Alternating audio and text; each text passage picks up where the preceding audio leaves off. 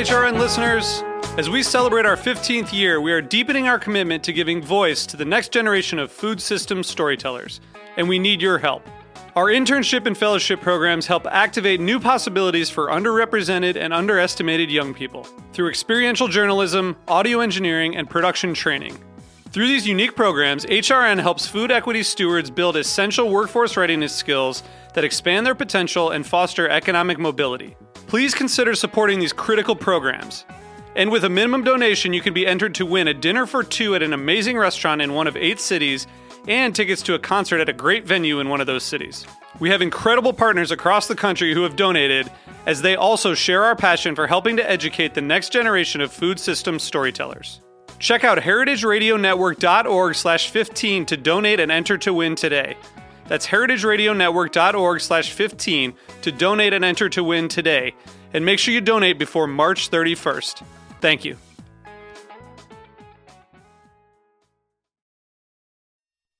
Hearst Ranch is a proud sponsor of the Heritage Radio Network. Learn more about Hearst Ranch at HearstRanch.com. You're listening to Heritage Radio Network. We're a member supported food radio network broadcasting over 35 weekly shows live from Bushwick, Brooklyn. Join our hosts as they lead you through the world of craft brewing, behind the scenes of the restaurant industry, inside the battle over school food, and beyond. Find us at heritageradionetwork.org.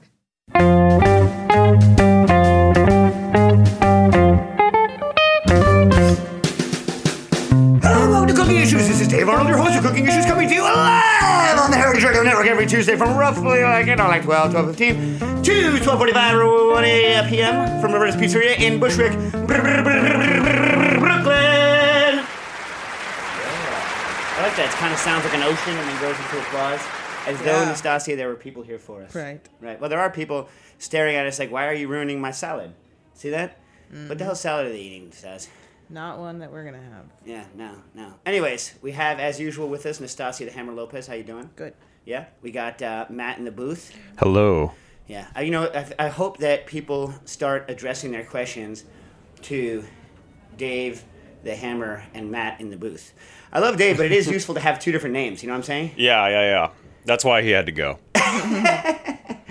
Uh, so, Nastassia, you got anything uh, good this week? No, No. no, nothing. I was thinking about this the other day. Like, for those of you that work in restaurants or, uh, you know, have a restaurant or bar or whatever, isn't it nice when you can't be there 100% of the time? The only person who was in their restaurant 100% of the time was um, Andre Soltner and his wife. She ran the FOH and he ran the back of house.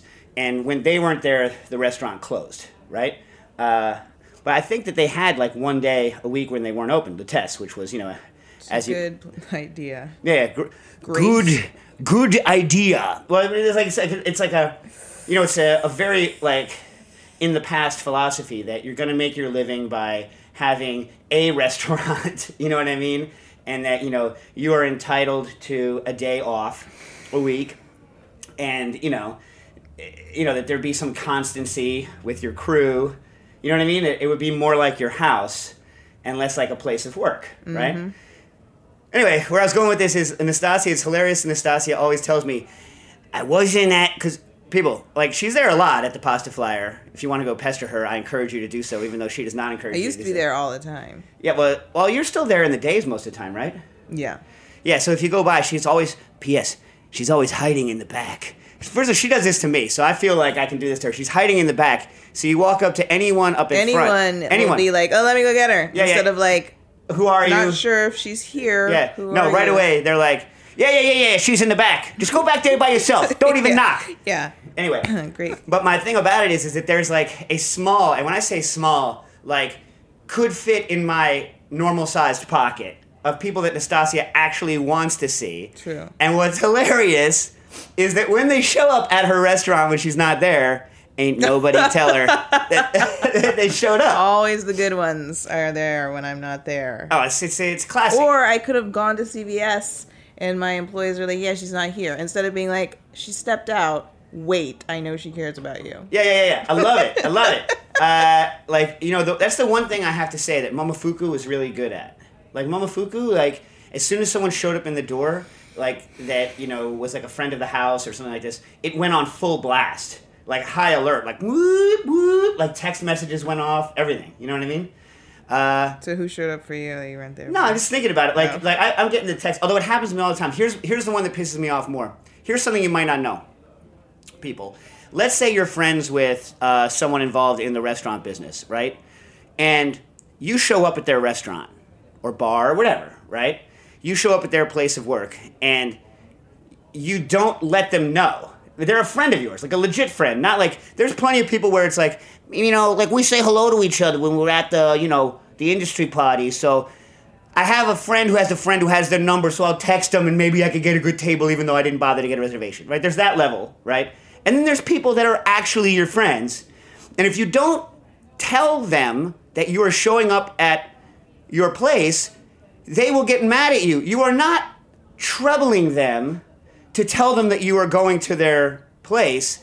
You are troubling them if they find out you weren't there and they're nervous that your experience wasn't what they wanted it to be. Now, this may sound contradictory because, as everybody knows, when you show up, by the way, Nastasi, it's a billion freaking degrees in this box. Or is it just because I was biking Because here? you're baking. uh, there was they show up at your restaurant and you want every guest's experience to be great right like so in theory like there's you know there's no such thing if you're doing your job right there's no real such thing as a vip everybody's a vip everybody is special right Stas? Except here at Roberta's.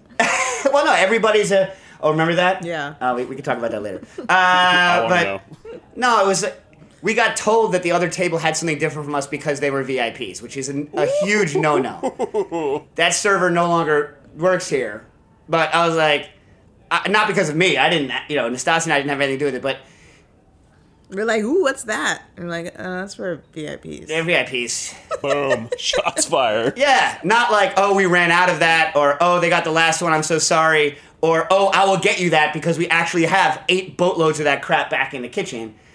No, they're VIPs, and I was like, I was like, we're all VIPs. you know what I mean? Maybe Like something to strive for. Like, you know, maybe someday you too will be a VIP at Roberta's. I know it's very like old school French aristocracy or like old British thing. It's like upper crust only. You know what I mean? It's like I thought the whole point of the United States, like false as this promise may be, I thought we were a cat supposed to be a caste free system up in this piece. You know what I mean? But it's like, man. Uh, so anywho.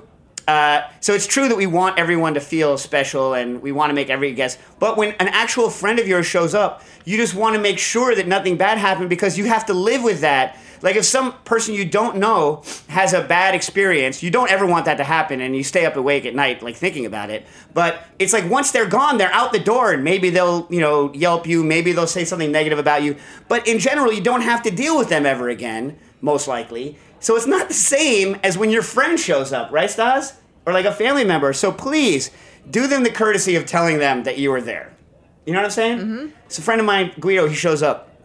And he goes, and I catch him as he's leaving because I'm in the office doing work. I'm at the damned restaurant, right? Bar. And like, I, like, I'm doing some work on the computer. I show up as he's leaving. I'm like, you need to, he's like, he's an architect. He's like, well, you know, I don't expect that I need to be, you know, giving you a tour of my buildings when, you know, you show up at a building I've designed. I'm like, brother, when I show up at your building, I want to go in the special, like, awesome people only elevator. I want to get taken right to the top and I want a freaking tour. I want the special treatment. So I expect you to text me the next time you show up at the restaurant anyway. I don't know. What do you think, Sas? Yeah. I mean, we're there anyway. That's what people don't realize. You Yeah. know, chances are probably there. Look, here's the other thing, right? So if you're like a Anastasia style person or a me style person, like you don't have like actual work to do in the sense that like I'm like there's a problem if I'm clearing the tables. It means someone didn't show up to work. There there's a problem if I'm taking your order. It means someone hasn't shown up. Or if God forbid I'm pouring your drinks. Like unless it's like a special thing, right? So if I'm there and if you see me, it's either because I'm wandering around going hello, hello, hello, or I'm like working on research for something, or I'm checking the floor to make sure everything's going smoothly. But a lot of times I'm like behind a curtain doing something intensely boring on a computer, right, Anastasia? Mm-hmm. So yeah, we, you know we're there anyway. Just let us know, and then if we're not there, then if our crew is operating properly, they will text us and be like, "Yo, this this person showed up and says they know you. Do they know you?" Because how many people show up and say they know you, but they don't really know you? Do not Yeah. call out somebody's name at a restaurant unless they will instantly recognize your name and be happy that they have heard it. you, know, you know what I mean? Anyways, uh, you know that's the, it's a, it's the same thing where restaurant it's a little bit different, but at a, at a bar. People think that they're doing me a favor by finishing a drink that they don't like, or by sitting there with a drink that they don't like, or an item they don't like. We would rather throw away that money, give you something you like, so that you come back again. I don't know. Oh, we have a new thing on the menu, Nastassia. What is it? Vodka cranberry. Oh yeah, no, I know. Yeah. So we put it on specifically, you know, for the kind of vodka cranberry crowd. But the problem is we don't have enough of the vodka cranberry crowd. And then last night at like literally like 20 minutes before closing, 20, 25 minutes before closing, an eight top showed up. And they were, let's just put it this way, the people we designed this drink for. And they ordered in 20 minutes $400 worth of vodka cranberries Boom. boom, boom, boom, boom, boom. And the thing I like about it is, is that I actually, we actually drink this as shift drink because we actually like it a lot. But it's like because we don't, we're not using cranberry juice. We're doing a vodka cranberry Justino, and then carbonating the vodka cranberry Justino. So it's it's actually quite delicious. So it's like, uh, but should anyway, video that, Instagram that. yeah, you know I'm terrible at that stuff. Although I did put it on Instagram yesterday. I went to the Goodwill yesterday because I, I shop at the Goodwill. In fact, every stitch of clothing I'm wearing right now is from Goodwill because when you have to wear all black every day, who can afford? I guess I could go to Uniqlo and just be like, everything black in my size, I'll take it home. but like, who the hell, you know? A, I don't have the time to go to Uniqlo, and the last time I was in a Uniqlo store, I almost had like a seizure from all the bright colors and everything like this. So I was like, okay.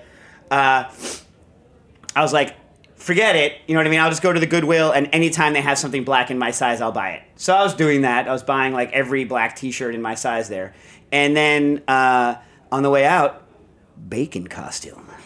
One size fits most. So I, on the Instagram, I have uh, I have uh, you know one of our crew, Damon Harjoey Rogo, wearing a bacon outfit, and then another one of our crew, Will Pasternak, took a video of Damon after shift sitting behind another one of our bartenders, Kendra, just eating eating meat in a bacon costume as though nothing was going on, and she's yeah. not noticing anything. She's like firmly embedded in figuring out the numbers at the end of the night. Another thing I'll say. Hold on, wait. You have not one, but two callers for this week's uh, episode of Fashion Issues. All right, cool. Uh, Matt, uh, Matt, remind me after this is done uh, that I have to talk about uh, getting out of bars when they close. All right, caller, Okay. you're on the air. Caller? Matt, you're a liar. Caller, you are on the air. Hello. Nope. Hello. All right. Oh, geez, Louise. All right. While we're waiting, I'll just start talking, and then they're Wait, to just talk over me. one. Whenever you guys show up on the phone, just start talking, and I'll stop talking. That's how this is going to work. When a bar closes, or a restaurant closes, it is a good idea to leave. right, Nastassia? Yeah. Because you might not know this, but like the people that are there have a whole nother hour of work to do. And it's considered gauche usually, unless you're a close friend, unless they feel comfortable breaking down the whole bar or restaurant while you're sitting there talking to them, like rolling up all the mats, washing everything down, getting everything clean. If they don't feel comfortable doing that in front of you, you are literally making them wait there longer and longer and longer before they can clean up, get out, have their own after dinner drink or nosh, and go to bed. Right, Stas? Mm-hmm. Anyway, little known fact. Matt, you got this call? Are they on the air or what? No, they're not. Yes, they should be on the air. Oh, hey, caller, you're on the air. Hey, Dave, it's Keegan going on, from. Oh, we got both of them. Wait, I was like, Keegan, you first. What's up, Keegan? I took one. Hey, um, so I manage a wine store, and every month or so, I'll end up with a lot of sample bottles of wine Right. that I can't consume in like a reasonable time. And, and, and what you're Uh, telling me is they're not high enough quality to give to your, you're, they're of unknown quality, so you can't just bring them to parties and give them to your friends?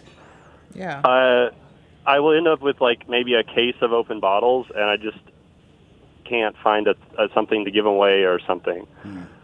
Nastassia's like, And "Mm, so I I'm trying- go ahead, go ahead. Trying to find something to uh, like culinary wise to cook cook with them or something. Um, make a make a vinegar or something maybe. Oh yeah, you can make a vinegar. We got to get the Michael Harlan Turkel on sometime and talk about vinegar. I don't know if he still makes vinegar, uh, but he used to make vinegar all the time. But let me ask you a question: Who on earth consumes more vinegar than wine? like if you can't if you can't Okay. drink the wine, what makes you think you're going to be able to use all the vinegar? Okay, well, actually, my question was um, so I used to work at a restaurant that used to make this like uh, w- uh, red wine sauce that used like a ton of re- like liters and liters of red wine and cooked it down like like way way down. I was wondering if there was something like that maybe I could do at home or um, something like that. Yeah, I was going to say, uh, do you like beef? I hope because like you know, whenever I'm cooking anything with beef in it, you know, red wine by the by the boatload in there, right, Stas? Mm-hmm. Um, yeah, I mean, and you know, in general, like you're cooking off most of the variety. By the way, I, there's a actually, I know Nastassia hates babies, but there's a pretty cute kid like staring in our window who's so young that they can't even keep their head up. You know that age where they can't even keep their head in the air, where it's like they're constantly falling asleep, and like yeah, Like newborn, basically. yeah, ish. I don't know, like what, like two months, one month. I don't know. It's one of those things where it's like it's like shaking a little bit, like a like a like a like a 1980s animation or something. It's like shaking a little bit, and its head's bobbing about. But it, you know, I'm sure there's nothing going through that head. But you know, but it looks like the baby's thinking. I think it's a boy. I don't know, a girl maybe. I don't know. It's in it. I appreciate the neutral color. It's in it's in prison colored clothing, in a prison colored onesie. Not orange.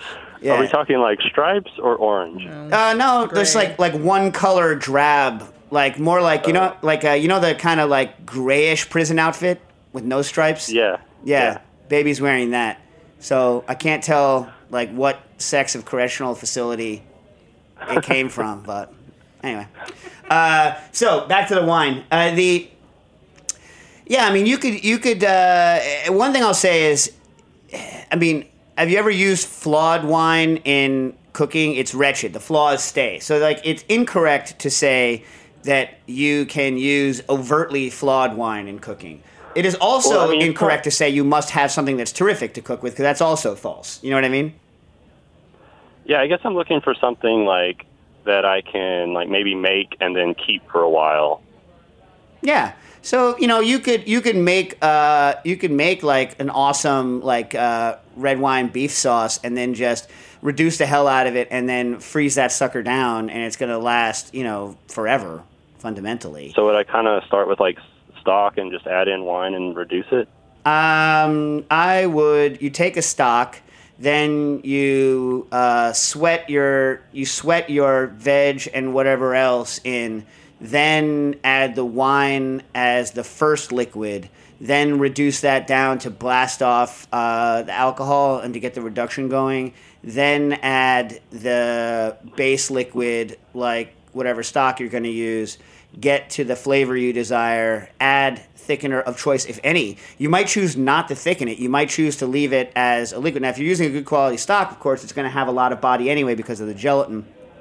Um, so it, it might be thick enough without any any thickener. Then actually a real baller move if you do that and you and you really you know you have a very uh, gelatinous stock is then you can set it. It sets real hard, and then you can freeze it in. Uh, you can cut it and freeze it in chunks. The old school technique that uh, what's her name used to do. Um, I think it was Julia Childs used to do, where she would freeze or somebody used to freeze stock in ice cube trays. Uh, the problem with that is is that um, I don't find that an ice cube size is a useful size of stock to own. It's like it's not a useful thing for me. Um, but you know, you can freeze it in slightly uh, bigger chunks. I wouldn't freeze it in huge chunks because then they take forever to thaw. Another note is that if you thaw, uh, they don't thaw nicely. They thaw effed up. So you have to reheat them to kind of refunctionalize the gelatin because the gelatin structure of it will break and it won't kind of simply warm into a nice or you know thaw into a, a thing again. It'll thaw into like a gelatin raft and a clear liquid. So you heat it and just you know bring it back together and, it- and it should come back together. But that should be great and, and should last. Where I didn't hear where you said you were from. Where are you from?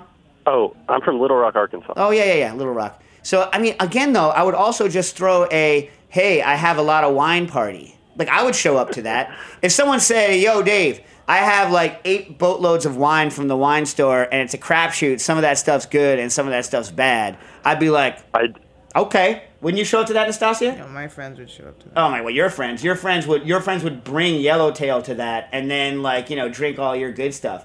Her friends know what the good stuff is, and so they would drink the good stuff and bring bad stuff to replace it because that's the level of friend that Nastassia has. True or false? True. That's what I've heard. No, man. Uh, yeah, I definitely try to do that, but uh, you know, I, I was looking for something else, I guess. So, so yeah, I'll, I'll try that. Um, would you do that like um, the thing where you recommend freezing in like uh, Ziploc bags, so it's like flat and thaws fast? Or would that be like too hard to get out? No, hundred percent. Well, because you can just rip it off.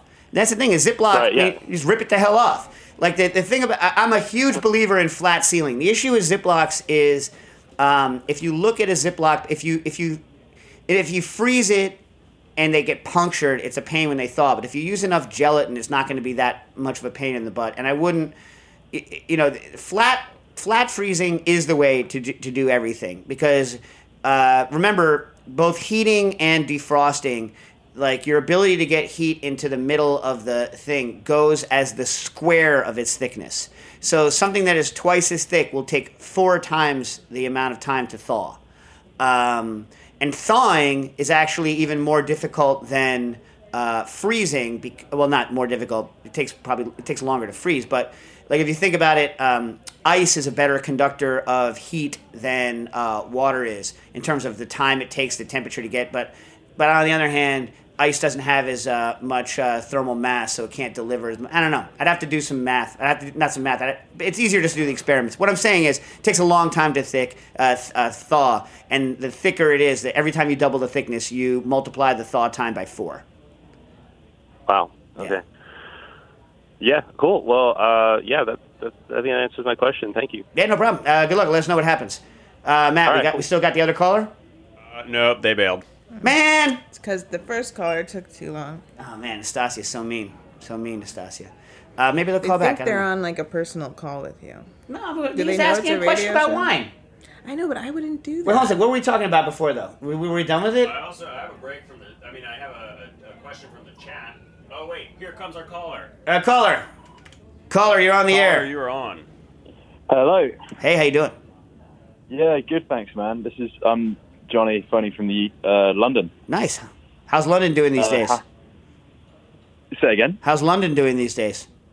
Um, currently bright and sunny. I mean, it's about 18 degrees Celsius. Um, but yeah, it's definitely family? starting to get a bit more autumn autumnal. Nice. Yeah, Nastassia's just lovely. messing with you there. All right. So what do you, what do you got? What do you got? What do you got for me? Um, I've got a coffee question. Uh, so, I have been following. Well, uh, there's a chap over here called um, James Hoffmann who has done a few um, videos with ChefSteps, so you might know him. Right. Um, but uh, he's currently reviewing a bunch of clear coffee products, and I was thinking, um, how viable is it to Spinzall um, coffee, and what kind of results you would get? Bearing in mind that filter coffee is only ever two percent uh, of the beverage would have coffee solids in it. With espresso, you're going up to like eleven percent. But I was thinking actually there can't be that much in in there to get rid of that would maintain color or anything like that. So I was wondering if you had any thoughts. Okay, this is a good question. So, you're tip- you're saying spinning what style of coffee? Like spinning like an espresso or a or a drip? Well, I mean, this is it. Like, I, as in filter, both. Like, as in espresso has more dissolved solids in it, but then um, filter coffee has less. But obviously, you would brew filter in a much bigger vat. Like, you uh, you brew it at like maybe a liter or so. I mean, it can go up to six liters, but espresso, you, you're looking at forty mil. So you'd have to make a lot of espressos. Right. Well, so if you look at, um, and when you say clear, I'm assuming you mean th- like not without color. I'm assuming you mean Yeah, yeah. I mean, Limpid. Yeah, you. I mean, if you can do trans transparent or, or translucent, that would be amazing. But yeah, it's, let's be honest, it's not going to happen. Yeah. So, um, okay. So a little bit on terminology. When you're measuring something with a refractometer, let's say, like the Rao Yeah. technique, and you're doing, um, and you're looking at total dissolved solids, the key word there is dissolved, right? And if the if Yeah. the solids are dissolved, then you cannot remove them via centrifugation because they are dissolved mm, it's okay. it's possible to to stratify them, like to concentrate them, but you're not going to Yeah. separate them out. Like, and you can do that with like a, a like a very heavy sugar st- syrup in a very high gravitational field, like in a, in a strong centrifuge. You can maintain a gradient, a concentration gradient, but you're not going to spin something out of solution if it's actually dissolved. So if you Yeah. look at, uh, so if you let's take aside uh, hot brewed beverages and espresso. Let's look at cold brew. Cold brew is in fact clear because it contains at least the cold brew that I make, or that even though I don't really like it, or the cold brew that other people make most of that, or some of it at least, if you look at it, if you pour a thin amount in the, on the bottom of a beaker, you can read newsprint through it. It's clear. You know what I mean? It's Yeah. it's dark depending on how much extraction you have, but it is crystal clear. Um, the problem with uh, you know the problem with espresso, let's say, is that it doesn't just contain um, dissolved solids. It contains a lot of suspended solids and emulsified oils, right? Yeah. Now, it might be possible to spin out uh, suspended solid, suspended solids and emulsified oils, but like Spinzall, I don't think is going to be powerful enough to spin out a colloid, right? And so I think a lot of the particles in coffee are of colloidal size, meaning they Yeah, they are. yeah, yeah, they're not going to come out of suspension very easily. The oils, maybe you could get to, uh, to separate uh, over time. Now, you also might be able to break the suspension using a. Um, you might be able to break the suspension using some form of kind of ionic shift, but that's also going to mess with the, with the taste. An alternate technique is to use kind of uh, adsorptive technology. Now, I've never tried it, but you know, uh, you know, the, the, the most extreme version that we would normally use is uh, something like an activated charcoal or some kind of bentonite. But the problem with both activated charcoal and bentonite versus the fining agents that you know we use, which typically like chi- Yeah. chitosan is they are extremely uh, high flavor stripping uh, as well because they're rather, I would say, blunt instruments, right? So they will strip color, they will strip any sort of kind of charged solids, and they do have the ability through adhesion to remove um, colloidal size suspended solids for sure. You know what I mean? Uh, Yeah, yeah. but they are going to strip also very, very much so strip the flavor. Now, if you're starting with something that's extremely high, highly flavored, like an espresso, you might like the end result, right? I'm just warning you that it will be super flavor stripped uh, at that point. So, Yeah, yeah, I mean, yeah, the other alternative is to is to switch to some sort of cold brew technology. Now, I've been experimenting with very. Uh, the problem is it's hard for me to do valid experimenting because I just don't like the product. Like I like espresso, Right. and then after espresso, I like uh, pour over, and then everything else is like you know a distant ninety fifth to those. You know what I mean? So it's like Yeah, yeah, yeah. um, it's hard for me. Um, also, remember those guys that were on? What's the name of their coffee extract? They did that freeze dried coffee. That stuff was dead clear because it didn't have any of the oils in it. I bet you could do a Oh. freeze thaw. I bet you could Yeah, freeze thaw yeah. it, like maybe a gelatin freeze thaw, and you might hold it might come out clear. Have you tried it? The other problem Okay. is that the coffee, like the, the interesting thing about cold brew is is uh, it doesn't appear to to degrade as quickly as um, as drip and espresso. Probably because there's not much there to begin with. Boom, boom. Yeah. You know what I mean? But it's like, Yeah. yeah, yeah. But you know, for some reason, you know, I, I was talking. Uh, it's got to be like 10, 10 years ago to uh, Andrea Illy. Uh, for some reason, he took a meeting with me. If he thought he was talking to like his normal, like a reporter style dude, and so I just started peppering him with questions. And uh, I, I don't even remember his accent, some sort of northern Italian thing. Nastasi could probably make fun Yeah, of it yeah. for me. But he like, uh, you know, he was like, well, the stuff starts, you know, um, the stuff starts, uh, you know, auto hyd- you know, auto uh, auto hydrolysis or whatever he said, auto, you know, auto destructing as soon as it's uh, as soon as it comes out. So it really can't be preserved. And so I guess that's the reason why people like cold brew so much is because it's so freaking stable. So, Yeah. but by the other hand, like it maybe it's true that that like the the fact that coffee gets so crappy when it's been sitting around for a long time. Uh, maybe that stuff is also stripped out through like a freeze thaw, so you could try it. I've never tried it. In fact, that might be worth trying at the bar, just Yeah, yeah, because for you know. sure. I don't know. I'll give it a shot. You never know. Yeah. You, ne- you never know what's gonna what's gonna happen. You know, you know what they said? Um, so not An- Andrea Illy, but they had some other person who was running their coffee stuff at the time, and she I forget her name. This is back when Illy was putting a lot of money into uh, into having like galleries around where they would you know try to mix art and coffee, which I don't really care Yeah. about. I like art, I like Yeah. coffee. I don't really need them together. Uh, Yeah, but yeah, I feel uh, yeah, but they. Um, she said that there's a huge difference in letting. Let's say you're going to do like a, a shakerato, where you're going to, or whatever people call it nowadays, where you take a shot of espresso and just shake it on ice, with or without milk, right? And everybody yeah, yeah. knows that's delicious because the espresso has enough body. Uh, especially if you add milk, but even without milk, it foams quite a bit. You know what I mean? And so you get a real nice yeah, texture yeah. out of it. And she was saying there's a drastic difference in flavor, and I've never run the test because I'm lazy and stupid, and because I don't like the beverage, right?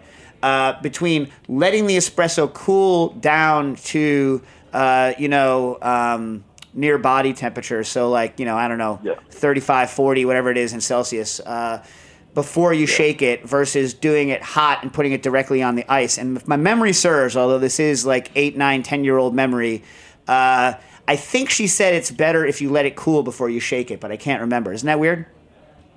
That is weird because all I can think, yeah, that is that is very strange. I mean, the perception of flavour would change definitely because obviously the beverage has cooled down a hell of a lot. Um, but maybe there's some more degassing in that process as well. Yeah, maybe. I mean, like, it could be that she that it could be just that when she pours it in hot, she's getting that you know a little bit more of dilution, and she likes it less. I don't know how. She was a coffee person, not like a science person. Like you know, e- you know, Yeah. you know the that, that Yeah, Illy those son was a science person. So, so sometimes when someone's not a science person, it's hard to judge whether they're telling me something based on some simple mechanical fact like dilution or whether it's a more complicated like the coffee is changing as it cools and somehow that's better for chilled coffee so who the hell knows you know No, definitely, no, definitely. Yeah. Anyway, cool. Well, thank you for answering my question. That's perfect. cool if you get any good results tweet me please Yeah, Break. no worries. Cheers, man. Thanks. all right thanks Bye. all right we're gonna take a break matt back with more cooking issues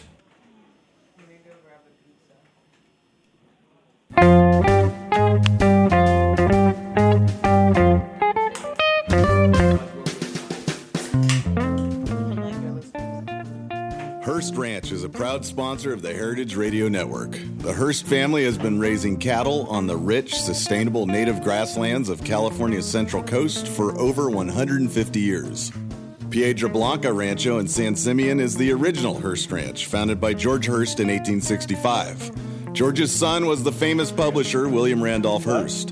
In addition to being known for building the iconic Hearst Castle, William was, like his father before him, an avid rancher. In his words, I would rather spend a month at the ranch than any place in the world. Thanks to one of the largest land conservation easements in California history, a joint effort with the California Rangeland Trust, the American Land Conservancy, and the state of California, the working landscape at Hearst Ranch will be preserved forever. Learn more about Hearst Ranch at HearstRanch.com. so uh so matt we back can you can you please find on the uh, in the archives? I don't.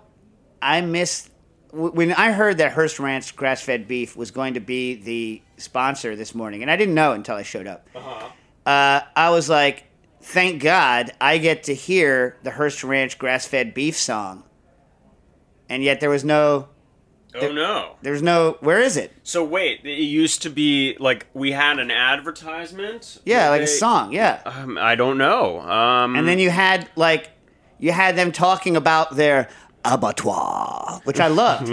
I have no idea, but I'll have to go way in the Wayback Machine and yeah, find it. go find that and like you know. I will pull it out. From the no no extra charge, Hearst Ranch. Yeah, no, we'll play that. It won't even count as a drop, guys. Yeah, We'll yeah. do- this one's on us. Yeah, yeah, yeah, for sure. Um, that's lovely. Yeah, Do see- you want- see if you wanna- can find it. Do you want to do a question from the uh, from the chat room? Sure. Okay, here we go. Um, testing my reading. Dave, the Hammer, and Matt, and listeners, any experience making Peychaud style bitters? I'm thinking anise and wild cherry bark, but would love to learn what other herbs and flavors to add, and if it's worth trying to make this style, or if I should just be happy with the existing Peychaud's Creole style. Okay, so who wrote that in? Uh, Pelham Bar 82. Okay, Pelham Bar. I don't know if you're from Pelham, Pelham, Pelham Bay, the Bronx, but Uh, or perhaps you were trolling me because anyone that's worked with me knows I hate Peychaud's bitters. Ooh, I love this. So I have never. It is useful for the Sazerac, right? But in general, I detest it. So my classic substitution for Peychaud's bitters, you ready for it? Cough syrup. Like cherry flavored Robitussin, to me, is a dead ringer for uh, Peychaud's bitters. And in fact, uh, we used to make um, Robitussin Sazeracs. We would call them, what we call them? We called them Robosacs. And then we would we would make them, and then we actually did a Robitussin flaming Sazerac and called it the Flaming Moserac in honor of uh, Moe Szyslak from uh, that was his name, right? From The Simpsons, the bar the bartender from The Simpsons. Oh, yeah. So yeah, I'm glad you asked. I've never researched it because I in fact hate it. Uh, but uh, I would look at whatever the ingredients they have in uh, cherry flavored cough syrup are, and I would go with that. And if you make a Sazerac with a tiny bit of cough syrup, and you don't happen to have Peychaud's bitters, it is almost a dead ringer, I would say. Yeah. What do you think? What do you think, Matt? Question answered. Yeah, yeah. All right. Um, let me get some questions that people sent in because otherwise people they'll get mad, right? And stuff. Yep. Okay. This is from Joe. Could you uh, and Dave, I guess, Dave, well, Nastasi, Nastasi doesn't care, so she won't elaborate, but please provide some insight on the development process for the Turkey Club at existing conditions. Looks awesome. By the way, I had a great meal at Pasta Flyer about two weeks ago. Really enjoy it. We'll definitely be back. Nice. nice. Nastasi's like, nice. She's like, your praise means nothing to me. So mean, Stasi. No, I'm. Thank you. So mean. All right, there you go. See, now that seemed genuine. Yeah. That was genuine. For those of you that don't know, that's genuine Nastassia, like in between bites of pizza roll. So, uh, question is a turkey club development. So, we have a turkey club on the menu at uh, existing conditions, and the, the concept behind it was what's wrong with a turkey club, and it's the turkey is what's wrong with a turkey club. Usually, it's um, either it's like some sort of like when you make turkey breast commercially, you have to cook it to an extremely high temperature. Uh, and also, in order to keep it moist, they inject it with preposterous amounts of phosphates and water just to keep it moist. And so, in general, that's the bad part of it. And if you just cook a turkey traditionally and rip it up, it's good, but odds are it's going to be on the dry side. So, uh, the other problem is, is that the you know the turkey isn't the shape of the bread, and so it's it can be kind of problematic. So what we did was is we take turkey, we glue it into a bread loaf shape using uh, transglutaminase RM. I say we, I mean Shorty. Like you know, I had input. I was like, we want to make a turkey club. We because it's you know one of you know it's one of the great sandwiches on earth. I'm not going to get into any discussions over what is and what is not a sandwich, but like almost any top ten list of sandwiches, if you think about it, Turkey Club's going to be on that list. I mean, even Nastassia likes a Turkey Club sandwich. Uh, so we took the uh, meat, tur- turkey meat, glued it into a loaf pan so that it was the shape of bread. Low temped it to uh, I think we do 66, so it's you know not pink at all, and then slice it into tranches, and then uh, tranches. What is this freaking finance? So slice it into slices, and then that slice fits over the whole piece of bread, so every piece has turkey, and the turkey is moist and we hope delicious, and so that's the that's the main thing. Otherwise, we didn't mess with it, and in fact, on the description, it said I, I hate it when people mess with something that I that I love, which sounds weird, but unless someone specifically says, yo, yo, we messed with this, please be aware that it's called a turkey club, but really it's soup. You know what I mean? Like, you don't hate when people do that? Like, hey, turkey club sounds great. It comes, it's a soup. And they're like, well, you didn't read carefully enough. I shouldn't have to read carefully. If you say it's a turkey club, it's a freaking turkey club. Now, if you say, hey, but it's really, it's, it's, a, it's a ribollito where the bread becomes a bread soup, Italian style, and then we have turkey chunks in it and like a crumbled bacon garnish and like, no, no, no, no. Then just say, like, you know, Ribolito a la turkey club or some crap like, crap like this. Don't write turkey club. Okay.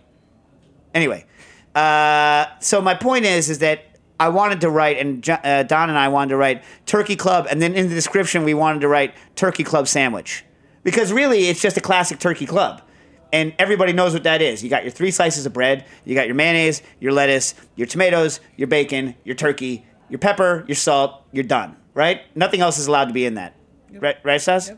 Anyway. So that was the, that was the that was the whole development.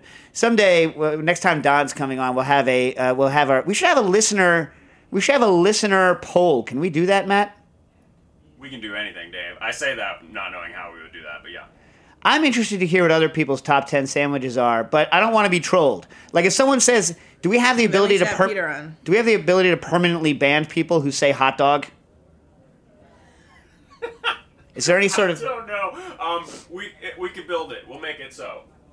yeah, or like we could publicly shame them or something? Definitely, we, we can publicly shame. That's well within our power. I mean, I want to know like real sandwiches, people like Cuban, like Cuban sandwich, Turkey Club, Mexican. If does something really bad, we can have you record a public shaming message, and I'll just load it up so that it plays twenty four seven on the Heritage feed. yeah, some people might want that though. So this is inviting trolling. All right, good point. Yeah. Uh, greetings from Namibia. I've attached an article you might find interesting. As you know, uh, we scientists have used controlled water baths in the lab for decades. The last 10 years have, sent that technolo- uh, have seen that technology become affordable for the home cook. I was there for that. The attached article, Journal of Chemistry Education, details the use of economical home circulator equipment for analytical lab use, uh, perhaps a bit of the dog wagging the tail. Uh, or the tail wagging the dog. Yeah. Uh, cheers, Christian. Then I read that. I read the article. It, it was interesting. So it, it's basically this um, the uh, in the one of the ACS's uh, American Chemical Society, I think journals, they uh, they reviewed, or in essence, they took a home circulator and then ran it through a bunch of tests using NIST certified uh, calibration equipment to determine. Uh, how well calibrated they were, whether they could be used in a lab environment. And the answer is they can. So uh, I was interested in it. I read it. As usual, they mischaracterized um, they mischaracterized uh, the cooking. You know, someday it's it's not like it's not even that it's that interesting. I you know because I really get when people go into like historical things over like this person came up with this and this came up with this. It gets I, I, just- I can't get myself to care about it too much. You know what I mean? I care more about like how things work. But yet I could go through that article, which is a good article, and point out how they get the historical advent of the inexpensive circulator and of sous vide and circulators and cooking in general wrong, as everybody does. Uh, but I won't bother. I won't bother. Uh, but it's an interesting, interesting article. One interesting thing I did gather out of it is, you know how we tell people to, they they do insulated and uninsulated. I'm not sure. I can't remember whether they do covered or uncovered. But I've always said, and I hate when I see people using circulator bass when they're not covered. I hate it. You know what I mean? Like this, you do it uncovered. Oh my God! I forgot. Oh please, Jesus, don't remind me of that party. Oh my God. Oh my God. Where you set you set Fahrenheit for Celsius. Oh Jesus. Oh my God, she's trying to kill me. Uh, just even bringing that up, just oh Jesus. The steak, I put my hand in uh, room temperature damn water, with no top, in a metal pot, used as a doorstop when we were supposed to be serving. Oh my God, memories. Oh, terrible memories. Oh my God.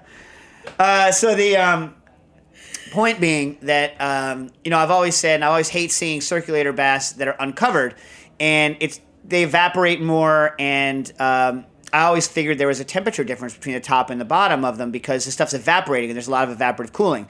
As soon as you cover the bath, you eliminate evaporative cooling because you're not getting a lot of evaporation off, and the headspace above the cover equilibrates rather quickly. So it's you know it's the same like covering a pot. Um, so I really hate it when the only time I, I allow people to have uncovered baths is a reheat bath. So rethermalization baths are typically uh, like five degrees or more below below the cooking temperature. So if something is cooked at 60 degrees uh, Celsius, the bath is going to be at 55, let's say. And so for there, a degree up or down doesn't make that much difference in that range. And when you're doing something for service, you want to be able to go in and out quickly, so it's convenient to have no lid. And that's the only time that I allow kind of uncovered baths. Otherwise, I hate them.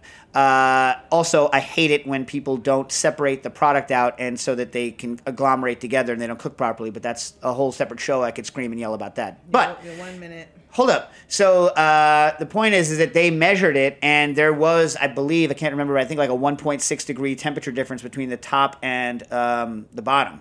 Uh, so that was uh, interesting. Oh, uh, Jeff Given uh, writes and He goes, uh, "Heard you whimper." I do. Th- This is to the person who called in. I heard you whimper. I do. When Dave asked who does the dishes. Incredible. Good work. That's all. Jeff Given Beta regarding the beta male.